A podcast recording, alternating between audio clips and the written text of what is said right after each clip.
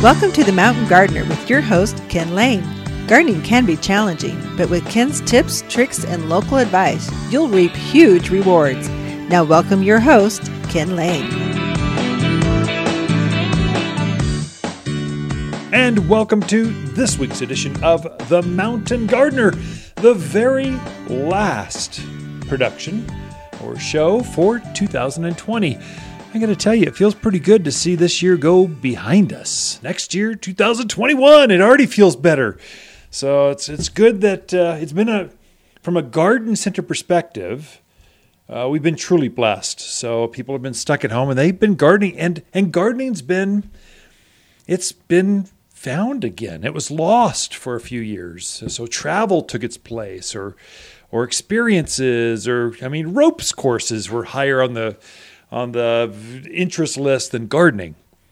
But all of a sudden, people started gardening, having success, and they found the garden center again. And this is throughout Northern Arizona. I'm talking to friends now going, how'd you do? How are your tree sales? What'd you find? And we all feel blessed. So, and it seems like you either have that or you were just crushed as a small business owner, even large companies. Like in Prescott, we lost Pier 1 and World Market and, Sears. All those were gone this last year. And so it seems like you're either doing really well or going bankrupt. It's like there's no in-between anymore. It's scary out there. It's been a frustrating year to be a business leader, those in charge of going to work and getting teams together and doing something, working together for a higher cause and just yourselves. This has been difficult. But if you're good at leadership, you're good at rallying folks, instilling confidence, it was a good thing. So it worked out very well. So I've got a great team. They've been with us forever. Watters Garden Center, we're noted as the place where employees put their roots down. So we have very little turnover. We had a few folks that were retired and kind of come in, and we're kind of their fun money or their social outlet, or they just come in and work for the employee discount. That's it. And I'm good with all those. We've got this whole team of folks that we love, active, young retirees, because they got the smarts. They got the work ethic. You just can't push them when the guys are getting together on the golf course. They're not going to work for you. When the grandkids come into town, they're not coming to work. And you just have to be flexible with that. Those folks had to be quarantined a little bit, or just were nervous, took time off, or we removed, changed their schedule so they could come in before we even opened and water the plants or get things ready. So we were really adaptive that way. So it's worked out well for us. In fact, we're planning this next year. I don't know what to do. Right now, it's how do you forecast 2021? There's no vaccine yet. I just looked. I'm going to be able to get the vaccine right before prisoners and the homeless. It's a retailer, essential worker out in the community. It's just going to take a while before they get enough to get down to my level, so our family's level. And so it's going to be frontline workers, as it should be, doctors and nurses, as it should be. So it's going to take a while. So we're planning the crop rotations, the seed production, the flowers, vegetables, herbs. We're planning right now fruit trees, berries. We're upping the edibles. This food insecurity thing, it's real. And it's going to keep hiccuping through the supply chain. That's not going away till summer maybe. So we're planning on spring being very similar to last year. People at home, more comfortable in their backyards, their private garden, where they can be outdoors but not around a bunch of people. So we're planning on increasing tomato crops. We have increased peppers, across the board, all edibles. Fruit trees are coming in about 4 weeks. We've just bumped up a lot of fruit trees, a lot of grapes and berries. And so that's going to be something different for next year, which I think we'll be able to keep up with the demand. Like we had a hard time this 2020. Next year, it should be easier for us.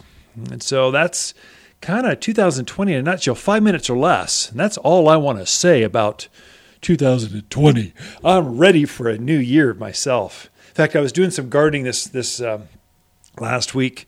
I was pruning my perennials back. And so the sages, the asters, coreopsis, all the flowers that hibernate underground. And so the tops look pretty dead, from daylilies to echinaceas to catmint. All these things can be pruned back down to the ground any time in the next two months. You've got plenty of time.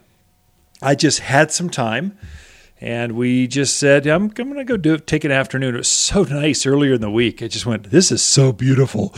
I'm going to go take advantage of this, and spent the whole day just out in the sun. In fact, I think I got a little sunburn.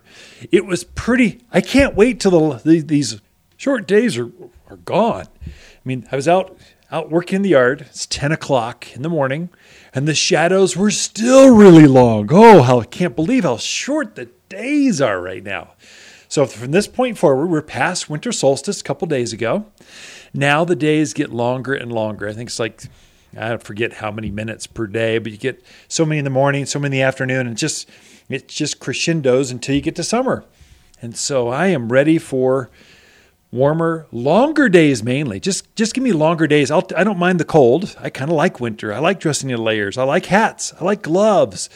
I've got these new battery-operated vests that kind of, when you get cold, hit a button, it starts activating heating coils around your chest. It's the greatest thing ever. So I don't mind the cold. I just want longer days where I get more sun. The sun's higher up in the horizon. It just feels better.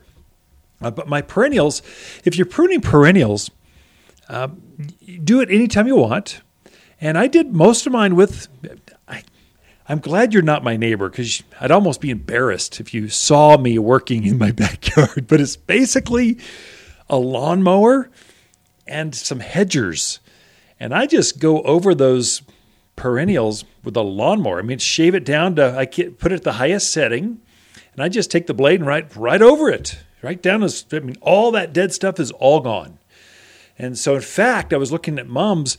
I'm already starting to see some green growth coming up.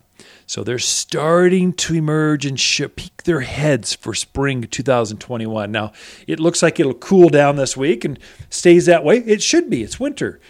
So anything that's showing will just kind of freeze there. It just won't die. It'll just kind of hibernate, kind of in cyberstasis. And then it'll just, as it warms up, it'll grow some more. Then it'll slow down. It'll warm up, grow some more. And so your roses will do that. I pruned back some of my, not heavy, just gave it a haircut, some of my shrub roses. I'll do my major pruning of roses in the month of March. Kind of depends on the weather a little bit. I might go the end of February if it feels warm, or I might cheat it to the end of March if it feels cold. Your roses like to be pruned last in the spring.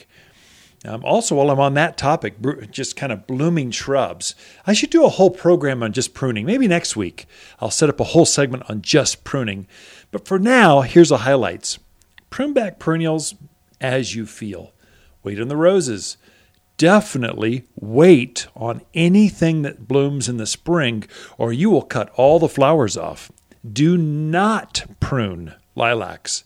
Do not prune forsythia, quince, rhododendrons, azaleas, camellias. You know which ones bloom in the spring. Now, plants that bloom in the summer, prune them all back now at your convenience. When you get a nice day and you want to get outside and the family is driving you crazy, you just need some space in the outdoors with some pruning shears. Go out and prune your hibiscus, your chase tree, Russian sage, salvias, all those things that bloom in the summer, they actually prefer to be pruned in the winter. So go for those. Just go for it. All those spring bloomers, they've been forming buds for 6 months now. If you go out and prune them, it won't hurt them. It won't kill them. It won't do any kind of health things, but you just won't get the flowers, which is why you planted those. So you really do want to enjoy the fragrance. Watch that beauty show up. Then, right after they're done blooming, that's when you go ahead and prune a lilac. That's when you prune rhododendrons and azaleas and all those other things to shape them back to size that makes them look more uniform. Got a lot in store for you, but Lisa Watters-Lane is coming in with your garden questions after this. You've been listening to The Mountain Gardener with Ken Lane, owner of Watters Garden Center in Prescott. Join him every week for timely garden advice right for the gardens. Visit Ken where he can be found throughout the week at Watters Garden Center in Prescott. Okay, maybe after the same white elephant exchange, it's time to start a new holiday tradition. A living Christmas tree from Watters Garden Center can be decorated and enjoyed for a lifetime, not just a season. When the holiday festivities end, gather family and friends and plant your tree together for years of enjoyment. Or Watters will plant it for you, guaranteed. As your family tree grows, have a tree grow with your family from Watters Garden Center in Prescott. You've been listening to Ken Lane, the Mountain Gardener. Green thumbs learned while working in the Family Garden Center. Now welcome back to the Mountain Gardener.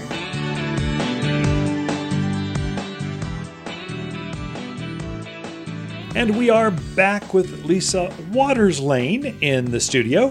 She comes each week with your garden questions. Just what are your neighbors talking about? What can we learn from other folks? And we can listen into those garden questions. So we kind of glean these off of the sales floor, emails, Facebook. Just we get any more people talk. There's so many different ways to people like to communicate. So that's true. It's difficult to keep up. Mm-hmm. But this segment's all about them and what's going on in the gardens in your neighborhood. That's right. Welcome, Lisa. Thank you. I must say, I have to let everyone know I love my Christmas gift. It was great. Still enjoying it. Good, good. So it's from the entire family. Yeah. We worked together and strategized and planned and bought, and we redid your work office. So you've been kind of grousing a little bit, and it's true. You always had like the leftover pictures, a leftover chair, a desk that nobody else wanted, and we just finally decided, hey, you work hard enough. We'll give you a nice office. You know, I graduated in business management like 40, 50, a long time ago, and never had my own office, never had to decorate my own office, never had, I always had leftovers, mm-hmm. I mean, including the houseplants were just kind of left over. So I bought a new desk, a standing desk, so it goes up and down for myself. You did. And then you all just took that and ran with it. I love it. We did. And it feels like a man office. It's not some, some leftover. Nothing frilly about it. No, it's a bunch of cowboy... You know, bulls are the theme, so cows. I love it. I feel like I'm outdoors. I'm an outdoorsman anyway, so I always feel more comfortable. Yeah. If I can't be in a garden, I'll be in a pasture with surrounded by bulls. You got it. And here I go to work. I love going to work every day now. I loved it before. Now I really enjoy it. It was fun. We actually found a lot of things here locally, tried to shop locally as much as we could, and found some great art and different tables and things to bring in, and it turned out really well. I honestly did not see it coming. I saw one little slight receipt. You reframed my Bill Anton, cowboy Western artist, famous Western Prescottonian. Right. You reframed it, and I went, "Oh, that's interesting." Oh. And then like 2 days later, here we go. So my daughter called me, folks. She goes, "Dad, can I have you come to the office?" And go, "Oh, no. No one ever calls me unless there's a problem." So I figured the place is on fire, irrigation has erupted, there's plumbing issues, something happened. I'm going to go fix it. Dude, I'm going, what do you need? She goes, "Just come to your office." I'm going, okay. She goes, "I'm not allowed to tell you, but just come." Hilarious. That doesn't raise flags at all. My guard was off the charts. I just seriously, I came over and I thought for sure it was an issue. So, you know, something collapsed or something happened. So nope. It's just the girls and I. Yep. We spent most of the morning dragging stuff out, dragging stuff in, and how did you get even the entire team here at Watters knew? Everyone knew but me. How did you pull that off? That's so good. I'm so impressed. I'm still amazed. But yeah, we had stuff being delivered here, so I can store it in some of the containers and stuff. So I'd be like, "This and this is coming. This is where you put it. Don't tell Ken." So I was amazed. We were able to keep it quiet. I mean, there were times when even the girls and I were talking about it in front of you. I'm a man. I don't listen, but I should. But, yeah, I don't know if I'll be able to top this year's Christmas gift. Sure, for you a can. Long time. Can we tell you how? I don't think so. Anyway, garden questions. Enough about my Christmas gift. What's going on in people's gardens, even at the end of the year? Yeah. So Luke has a question. He put in a fescue lawn in October. Yeah. It says, been doing well, really happy with it. His question, though, is this time of year, how often should he be watering? Yeah, good question. So October is the perfect time. It's one of the best times to start a lawn, either by sod or seed. Sounds like, I don't know, I didn't say, but it's still going to work. So March and October are your two peak windows for starting new lawns or expanding or overseeding. So with a new lawn, I'm sure it is rich green. Even right now, as we head into the teens, it's still going to stay green because fescue is a cool season grass. It likes the cold, and so it stays green. As lawns are younger, they tend to keep their green, especially if you fertilized it right and that kind of stuff. Going back to his question, though, is how often do you water a grass lawn? And I would probably say about once a week. There's a little bit of variance with that, but maybe it's 5 days in your yard or maybe it's every 10 days. But think about every week and take a look at it. Mm-hmm. When you water, water in the middle of the day. Don't water so a bunch of ice forms all over the grass.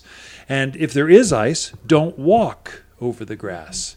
As those blades are frozen or covered in ice, as you step on them, it'll actually break the blade. So you want to let it thaw out. And almost every afternoon, we thaw out. We can just go wrestle, and dogs can romp and roll all over the lawn. It's fine. So about once a week through probably March. Then you're going to, depends on when the weather breaks. Right. Sometime in March, you're probably going to start flipping it on for, you'll start slow, maybe every 6 days and every 5 days. And eventually, fescues are a drought-hardy grass. Mm-hmm. So you're probably, even in the peak of summer when it's 100 degrees out, you're probably watering every other day, every third day with a fescue grass. So the roots are so deep on fescue that that's probably enough for that particular mountain grass. So how long, if you had to give an average length of time you should water, 15 minutes, 20 minutes? So with that, I can't say because there's so many different types of grass sprinkler heads. So it just depends. Mm-hmm. If you read a book, they'll go, take tuna cans or some way to measure, put it out in the lawn and measure till you get 1 inch of water. Mm-hmm. 1 inch of water will go down about 6-7 inches of root, which is about enough for a lawn. Mm-hmm. So the book says put some tuna cans out and just run it until you see about 1 inch of water in those cans, and that's your measurement. You'll never change that depending on the time of year. You're always going to water that length of time in January, in October, in June. All you're playing with at that point is frequency. Mm-hmm.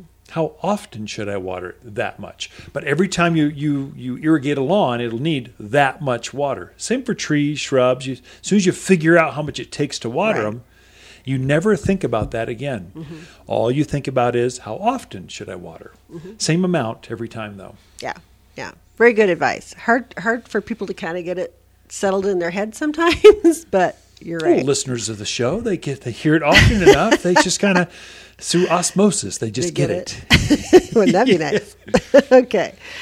So Susan has a question. She's out in Chino, and she's noticing that many of the native oaks and some of the pines on her property are just looking really stressed, drying up, just not looking kind of sparse.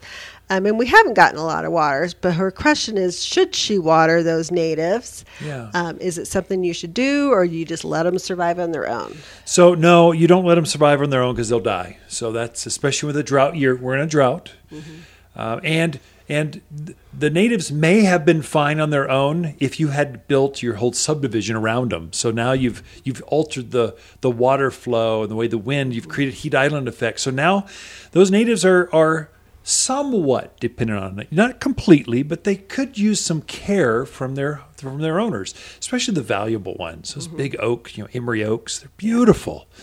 Go and water them. Big junipers, big just shaggy bark and alligator bark junipers. They're beautiful, but they have not had enough rain or any kind of moisture for this year, basically. Right. And so go ahead and water them. I'm not gonna, this is where I get nervous because I don't want to give you freedom to go, you know, drown them to death. But if you were to take a soaker hose, mm-hmm. just a 50-foot basic black soaker hose, run it for half a day. And then you're probably fine for over a month, mm-hmm. especially in winter. And I would do that until we see, probably at this point, you're going to be doing that once a month for your key valuable natives until the monsoons come, probably in July. So you're probably going to do this for a while, 6-7 times mm-hmm. before the monsoons of 2021 arrive. Yeah. And then you can back that totally off. Mm-hmm. And that'll keep those, especially pines, your conifers, the evergreens, they're going to benefit from that tremendously. Okay. So that'll really be, and I would fertilize them. Okay. With the 744 all-purpose food as well. So okay. How to take care of natives. Ken Lisa Lane, the Mountain Gardeners. We'll be right back. You're listening to Ken Lane, a.k.a. the Mountain Gardener. Ken can be found throughout the week in Prescott at Watters Garden Center. Listen each week as he answers timely garden questions unique to mountain gardens. The holidays are here in Arizona's Christmas City, bringing family closer and those chilly winter winds. While you're decorating the outside, don't forget to brighten up the inside with exotic Christmas plants from Watters. Beautiful Christmas cactus and poinsettia are coming to town. Grown exclusively by Watters in colors you won't find anywhere else. Unique, vibrant, and guaranteed to warm even the dreariest winter day. Check your list twice for exotic Christmas plants at Watters Garden Center in Prescott. You've been listening to The Mountain Gardener with local expert Ken Lane. Join the conversation every week as he answers timely garden questions. Email Ken a question directly from your phone to his desktop through the web at wattersgardencenter.com. That's Watters with 2 T's, gardencenter.com. Now welcome back your host, Ken Lane.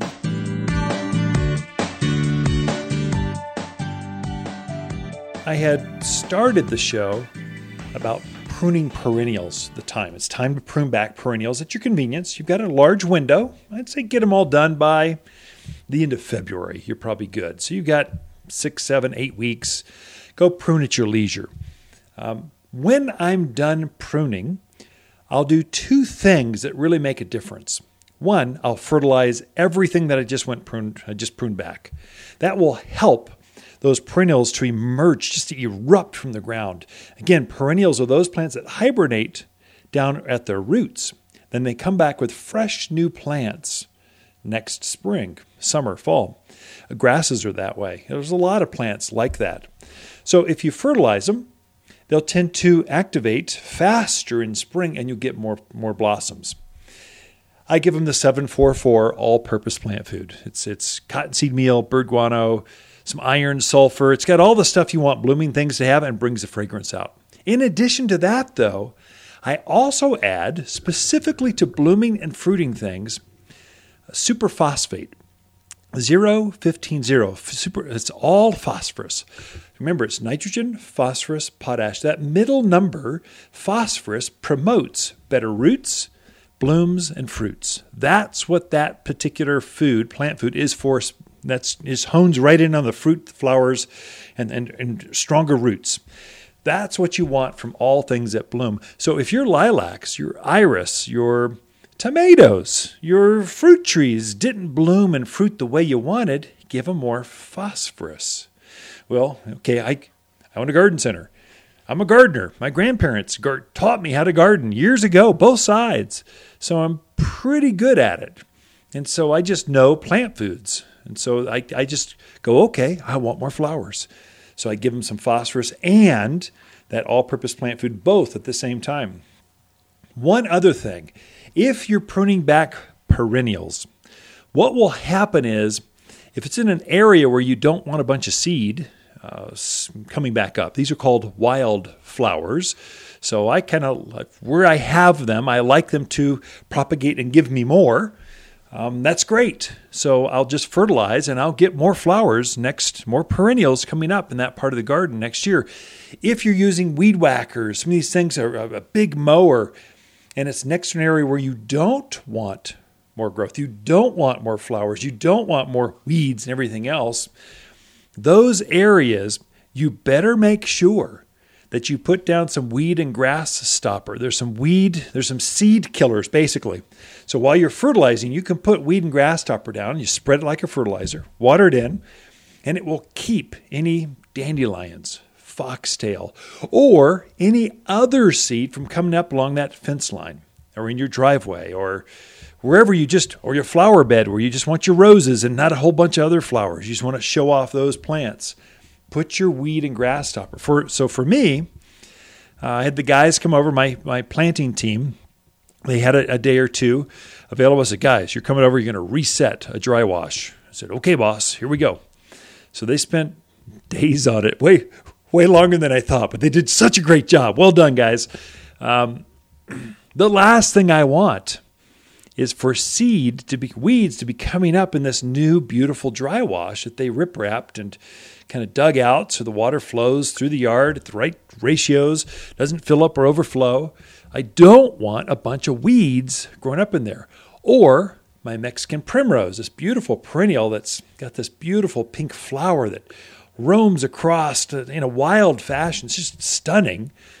I don't want that getting into my new dry wash that's all set. So when I was all done, because I knew seed were going to fly everywhere, it's a happy garden. So happy gardens grow. Well, I just want them to grow where I want them to grow. I don't want them growing in the new dry wash. And so I walked up and down that new rip-wrapped area and just put weed and grass stopper down. And I won't get weeds, or it'll knock out 99%. I mean, it would be so rare that I'll have any weeds coming up in there. But think in those terms, because there's a whole series of winter weeds that can wreak havoc on gardens. I mean, you'll come out, you thought you put it to bed, you come back out next spring to start planting new melons or new blackberries, whatever, and it's just covered in weeds. This is when the dandelions love to grow. This is when the foxtail grows fastest. This is when your horehound, all these nasty winter weeds, this is when they take off. And most of them come back by seed. And so if you know that, put down a weed and grass stopper in the middle of winter. Trust me, it'll be a game changer next spring when you start to garden. It'll just be easier to garden. For $20, the bag will go like 5,000 feet. I don't know all those ratios, but it's cheap for the amount of work it reduces in the yard, which that's what I don't like, watering and I don't like weeding. That's why I've got computers to run all the irrigation, fed by satellites and internet feeds and calculating the wind and evaporation rates. I've got fancy computers running my irrigation, and I use weed and grass stopper pretty much over the entire yard because I'm not going to be weeding this next year or ever. Just don't like weeding. Those are two things: pruning, feeding, keeping the weeds down in your yard. Be right back with Lisa Watters-Lane after this. The Mountain Gardener, your source for timely garden advice right for higher elevations, guaranteed to make a difference in your yard this season. Look, if your wife, mom, or dad wants an ugly sweater for Christmas, get them a sweater, not some piece of plastic. But if someone you truly care about loves their garden, a gift card to Watters makes perfect sense. Next spring, she can pick exactly what she was hoping.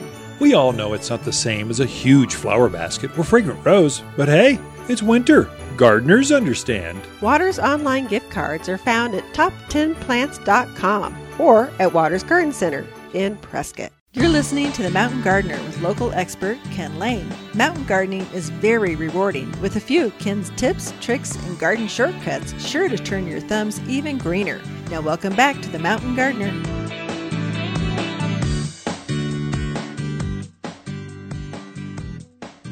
And we are back with Lisa Watters-Lane in the studio. She comes each week, and we just give this segment to her to get a different perspective on gardening. So we don't just get, here's Ken, a man, talking about gardening. We're only talking about tomatoes, diseases, and lawns. That's it. We can broaden our horizons to the beautiful stuff, the decoration, the decor, the fragrance, which I think women just pick up on better than men anyway.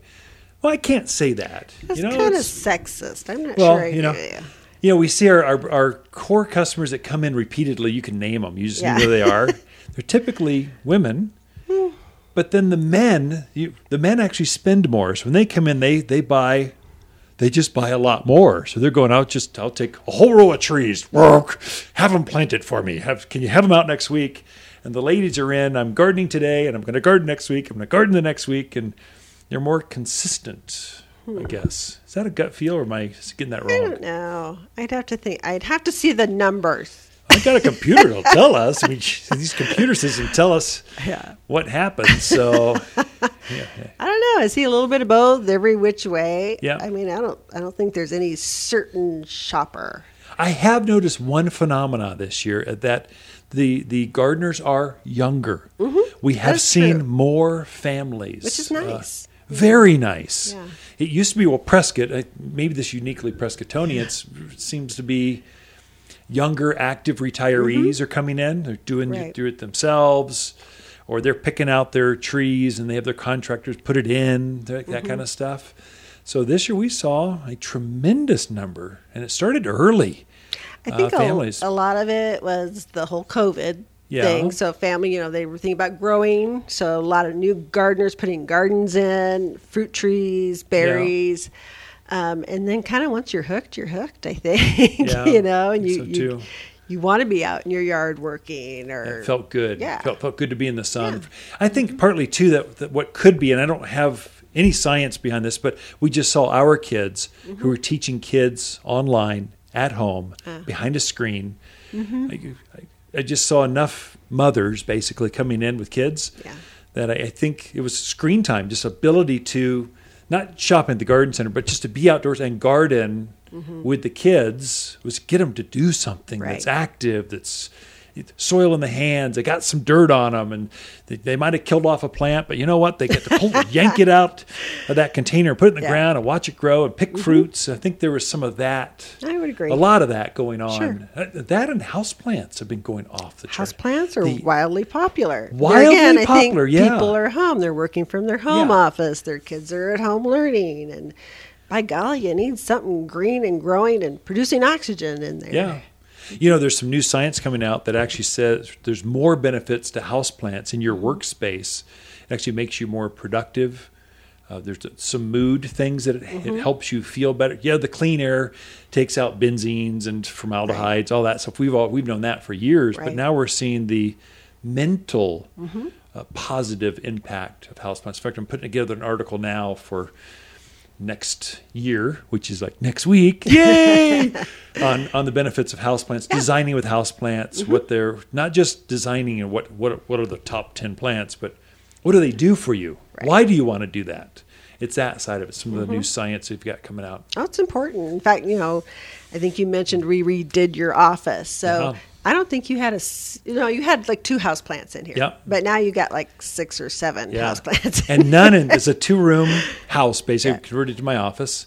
And the living room had some plants, but my main office where the desk is didn't have one. So it's kind of weird. Yeah. Now I can zoom into meetings and I will look like a rock star because I've got art behind me, plants. I'll look like I own a garden center. Yes. Whereas before I looked like I was half homeless, half, I don't know. Just came off the streets and zoomed into this high-powered CEO, whatever. And plants will help your mental state, so it's all a positive, right? So what are house plants might help your mental state, or easy to grow, or what are house plants people are going after? Uh-huh. So when I have new people who are new to being houseplant parents. I always try to steer them in easy care directions because there are actually quite a few that are just super easy to take care of. Number one that comes to mind for me is the ZZ plant, which stands for Zamioculcas blah, blah, blah. I can't remember. It's Africa. It's Zanzibar. I can't remember, but it is such a cool dark green plant, big oval leaves on it. You don't even have to shine it, but it looks like it's shiny all the time. Super, super drought hardy. I mean, I water mine at home maybe every 2 to 3 weeks. If you remember. If I remember. And they just take care of themselves. And they can be in a spot where they get good bright light. And they can also take a spot where it's maybe a little darker, a hallway or someplace like that. Yeah. So just super adaptable. Chinese evergreen is another one that I just find is really easy to take care of. There's several varieties of Chinese evergreen. Some have white in them, some have silver, some even have pink in them. Just a really dense, compact plant. It's more of a shade plant, right? It certainly tolerates a darker spot, yeah, but it can take a bright room, too. Now, is that the same as cast iron plant? No, it's different. Oh, okay, yeah, never mind. But cast iron plant is, I mean, it is what it says it is. It's cast iron. You could throw it against the wall and it would be fine. It just takes care of itself. Sansevieria is another one, otherwise known as mother-in-law's tongue. Sure. Yeah. All of those that we just mentioned, you water maybe every 2 weeks, sometimes 3 weeks, just depending on how cool or dark your house is. Some other easy ones are aloes or succulents. They're again because you're not watering, but they like bright rooms, bright sunny rooms, the best place for those. That's all succulents are sort of that way, including your Christmas cactus and that kind of stuff. So they seem to do better in a brighter room. Yeah. Maybe not direct sunlight in that south-facing bay window, but a bright room. Yeah. Be happy for them. Do very well. Cactus, any of your cactus. And there's some really cool. I think my favorite one is the golden barrel cactus, which most people grow outside, but up here they don't really winter over so well, so you can grow them inside. Yeah. And they just make real cool little balls. Yeah. So you can get really creative with their container and kind of do a real architectural look with like a square container and a round, cactus. So you can get creative with that. And they are gold, so you can put a blue pot or cobalt or with a gold plant. It just says, I've got Southwest style going on here. Welcome. That is true. And, of course, the ever much-loved pothos plant. Most people grow it as a hanging plant. It's you can get it variegated green and white. You can get it mostly green. You can get it yellow and green. But really nice for those plant shelves or just spot where you want a hanging plant in there. Take a little more while you're probably watering once a week, week and a half, something like that, but still not fussy. I mean, you don't have to really thinking about them a lot other than just kind of water them. Same with the spider plant, otherwise known as airplane plant. I can't think of any other. It probably goes by some other names too. Yeah, I'm sure it's got a lot. Most of them do, popular plant, right? Yeah. But there again, it's another one you just don't really, I mean, you water it, you feed it, but you don't have to obsess over it like you do on some things. So those are kind of the ones I tell people, if you're a new parent, start with those because they're just super easy to take care of. We have a lot of styles, a lot of different houseplants here. I mean, and we bump it up for January because when that Christmas tree comes out of the house, it's going to feel cavernous. And so we've got some things to help you make it. There's so many new homes too that people are... Oh, they want to accessorize something living in that new space. And a lot of them didn't bring their houseplants with them because they were, on the move and that type of thing. Yeah. So, and there's a lot of blooming. I mean, African violets, orchids, anthuriums. We try to bring in a nice selection of just blooming plants too, to add some color. I think some of those too. Some of those, even the harder to string of pearls. Some of these were more difficult lipstick plants. Some of these more harder to grow things. Start with the easy stuff, and once those get established, adding another plant, they actually help each other grow better. More plants. Plants like to grow together, very social, maybe more so than even people are, in that they help each other grow. And sometimes if you struggle, it's because you put them off by themselves. Yeah. So give them together, and they just shine. Thank you, Lisa. Great ideas on some easy-to-grow houseplants in your house this year. Ken and Lisa Lane and the Mountain Gardeners will be right back. Look for more tips, tricks, and garden shortcuts through Ken's website. Podcast the show, read his weekly garden column, or follow him on Facebook and Instagram at wattersgardencenter.com. That's Watters with 2 T's, gardencenter.com. Okay, maybe after the same white elephant exchange, it's time to start a new holiday tradition. A living Christmas tree from Watters Garden Center can be decorated and enjoyed for a lifetime, not just a season. When the holiday festivities end, gather family and friends and plant your tree together for years of enjoyment. Or Watters will plant it for you, guaranteed. As your family tree grows, have a tree grow with your family from Watters Garden Center in Prescott. Welcome to The Mountain Gardener with Ken Lane. Gardening in the mountains is different. Listen to Ken's tips, tricks, and garden shortcuts guaranteed to make your gardens more beautiful than ever this year. Now for better advice that works locally, welcome your host, Ken Lane.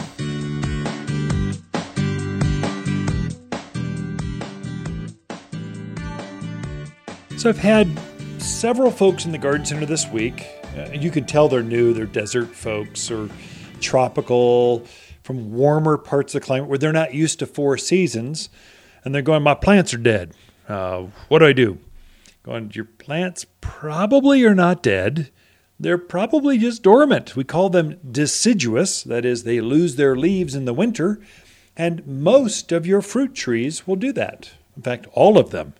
They grow up here. We don't grow citrus. That's the only evergreen one. We don't grow avocados at high altitude.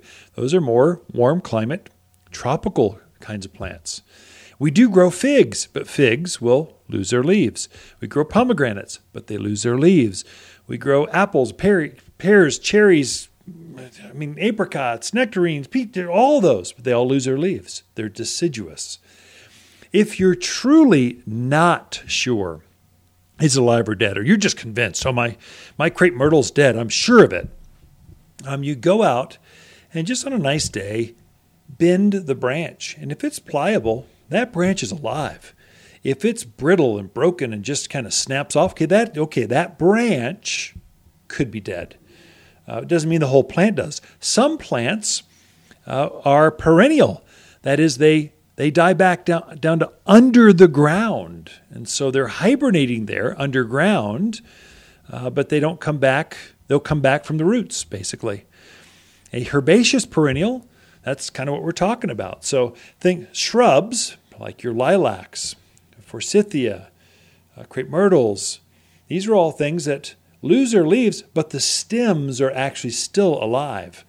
The most famous probably of all those is Russian sage. It's a shrub that has blue flowers all summer and fall.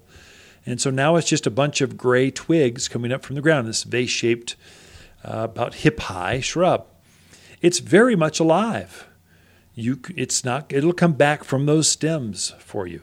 And so if you truly don't know and you want to go out and figure out, is that really alive? It's pliable. That's one way. But another way is to take your pocket knife. And sometimes if it's a younger branch, you can take your thumbnail and just scrape the bark off. And as you scrape that bark off, if it's green, kind of a Kelly green underneath the bark, you very much have sugars going up and down that stem, that branch of that vine, whatever it is. Same technique, no matter. If you scrape it as green underneath, that branch is alive. So don't worry about it. Even though it may look dead to you, it's very much alive, and it's forming new leaf buds, flower buds. In fact, you'll see now, starting the new year, you'll start to see a swelling or little nodes coming up from underneath the bark. That is next spring's, usually March and April. Give it a couple months, and those things will erupt with new flowers or new leaves from this dormant plant. The way to do it is scrape some of that bark off, and that's how you tell. The best thing you can do right now, if you're just not sure, is do that test and then fertilize. Just get it to accentuate as many of those flower buds or leaf buds as you possibly can. For evergreens, we call them, they don't really have leaf buds. They've got needles. Looks like a button on the end of the branches. That's where that new elongated branch is going to come out of a pine tree or a spruce or a fir or a cypress, cedar, juniper, all those evergreens, the conifers, that's how they operate.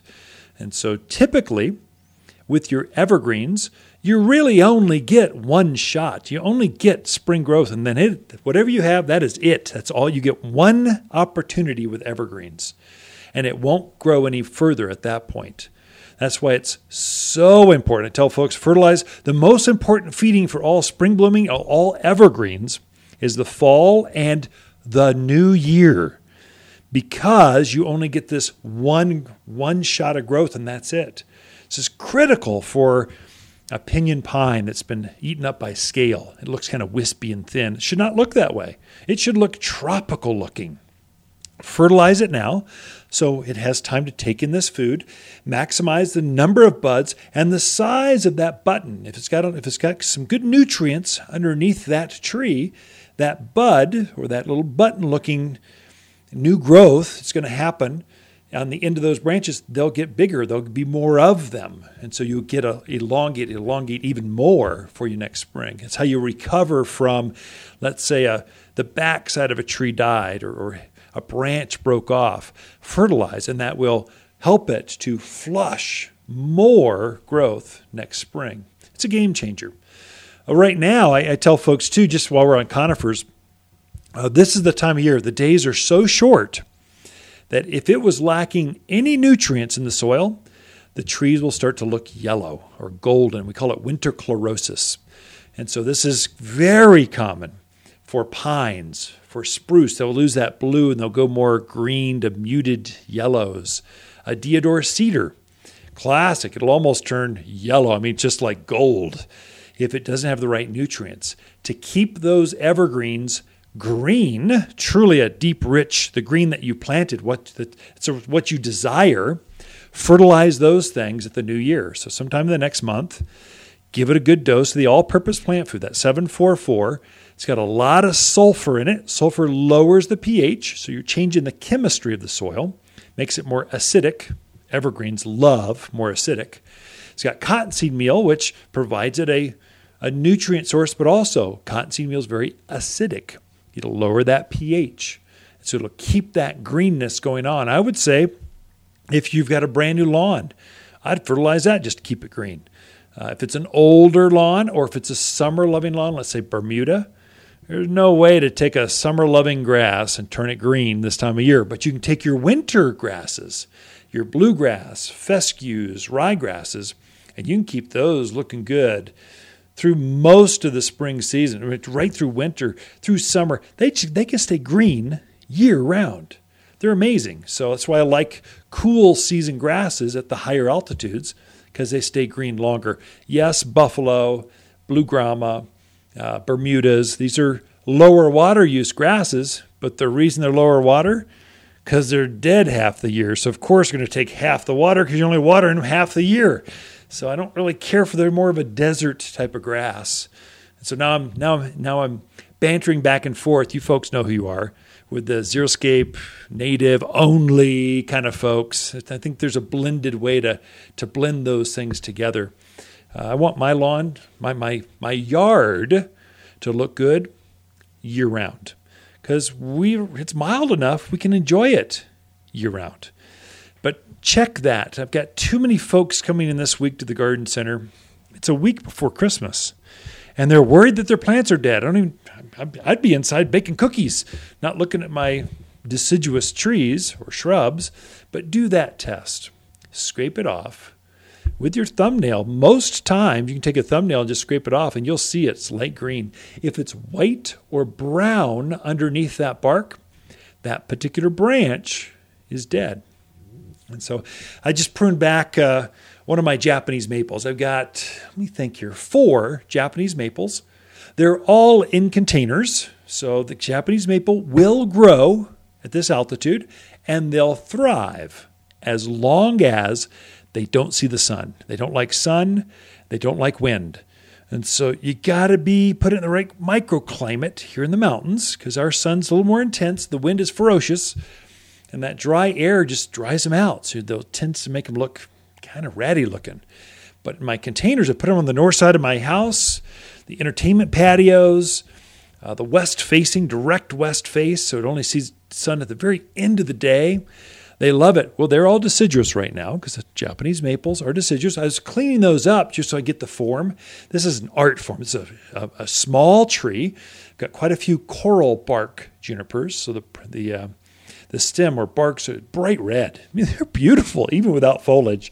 Then the green leaves come out in the spring. It just has this beautiful red and green. I was shaping those. I did find some dead branches in my Japanese maples, just starting to shape those up. Prune those off. If it looks dead, it probably is. Go ahead and trim that off. But you could tell the ones that were vibrant and alive, they were bright red. They had this glimmer of life in them. They were supple. They would bend and move. I did trim some of those off, mainly to shape the structure so it looked more artistic in the container. I've got these in big containers. But be strategic with dead limbs, whether you know it's dead or not. before you start digging it up and making a hard call, do that test and you'll have better gardens next spring. You're listening to local garden expert Ken Lane, the owner of Watters Garden Center. He can be found throughout the week at Watters Garden Center, located in Prescott at 1815 Iron Springs Road. Thanks for tuning in to The Mountain Gardener. The holidays are here in Arizona's Christmas City, bringing family closer and those chilly winter winds. While you're decorating the outside, don't forget to brighten up the inside with exotic Christmas plants from Watters. Beautiful Christmas cactus and poinsettia are coming to town, grown exclusively by Watters in colors you won't find anywhere else. Unique, vibrant, and guaranteed to warm even the dreariest winter day. Check your list twice for exotic Christmas plants at Watters Garden Center in Prescott. You've tuned in to The Mountain Gardener with local garden expert Ken Lane. Join him each week as he answers timely garden questions that are sure to make a difference in your gardens. Now welcome your host, Ken Lane.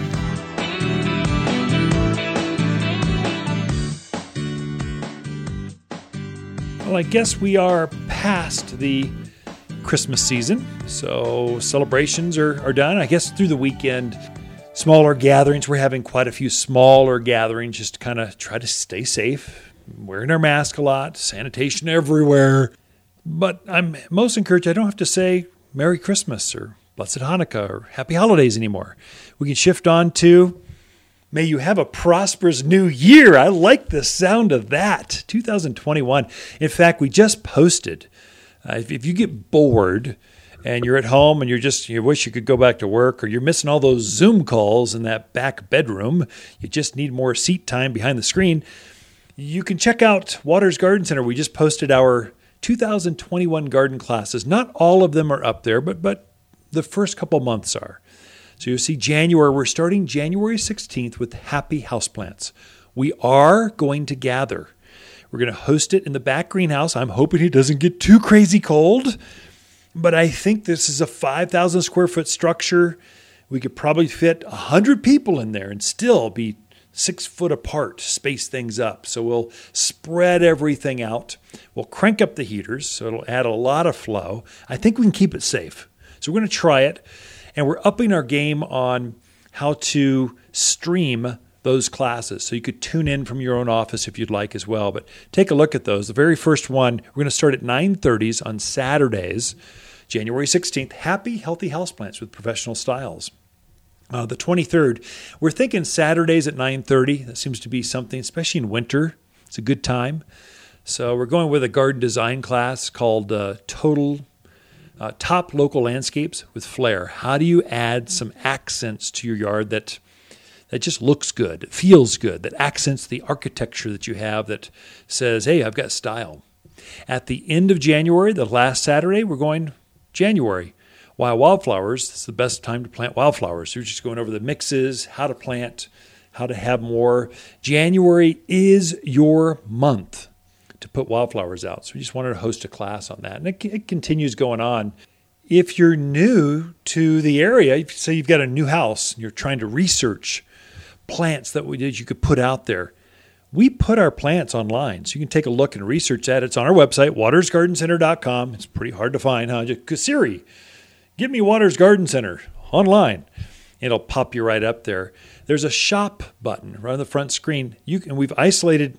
You can shop plants, trees, evergreen trees. It just makes it so easy.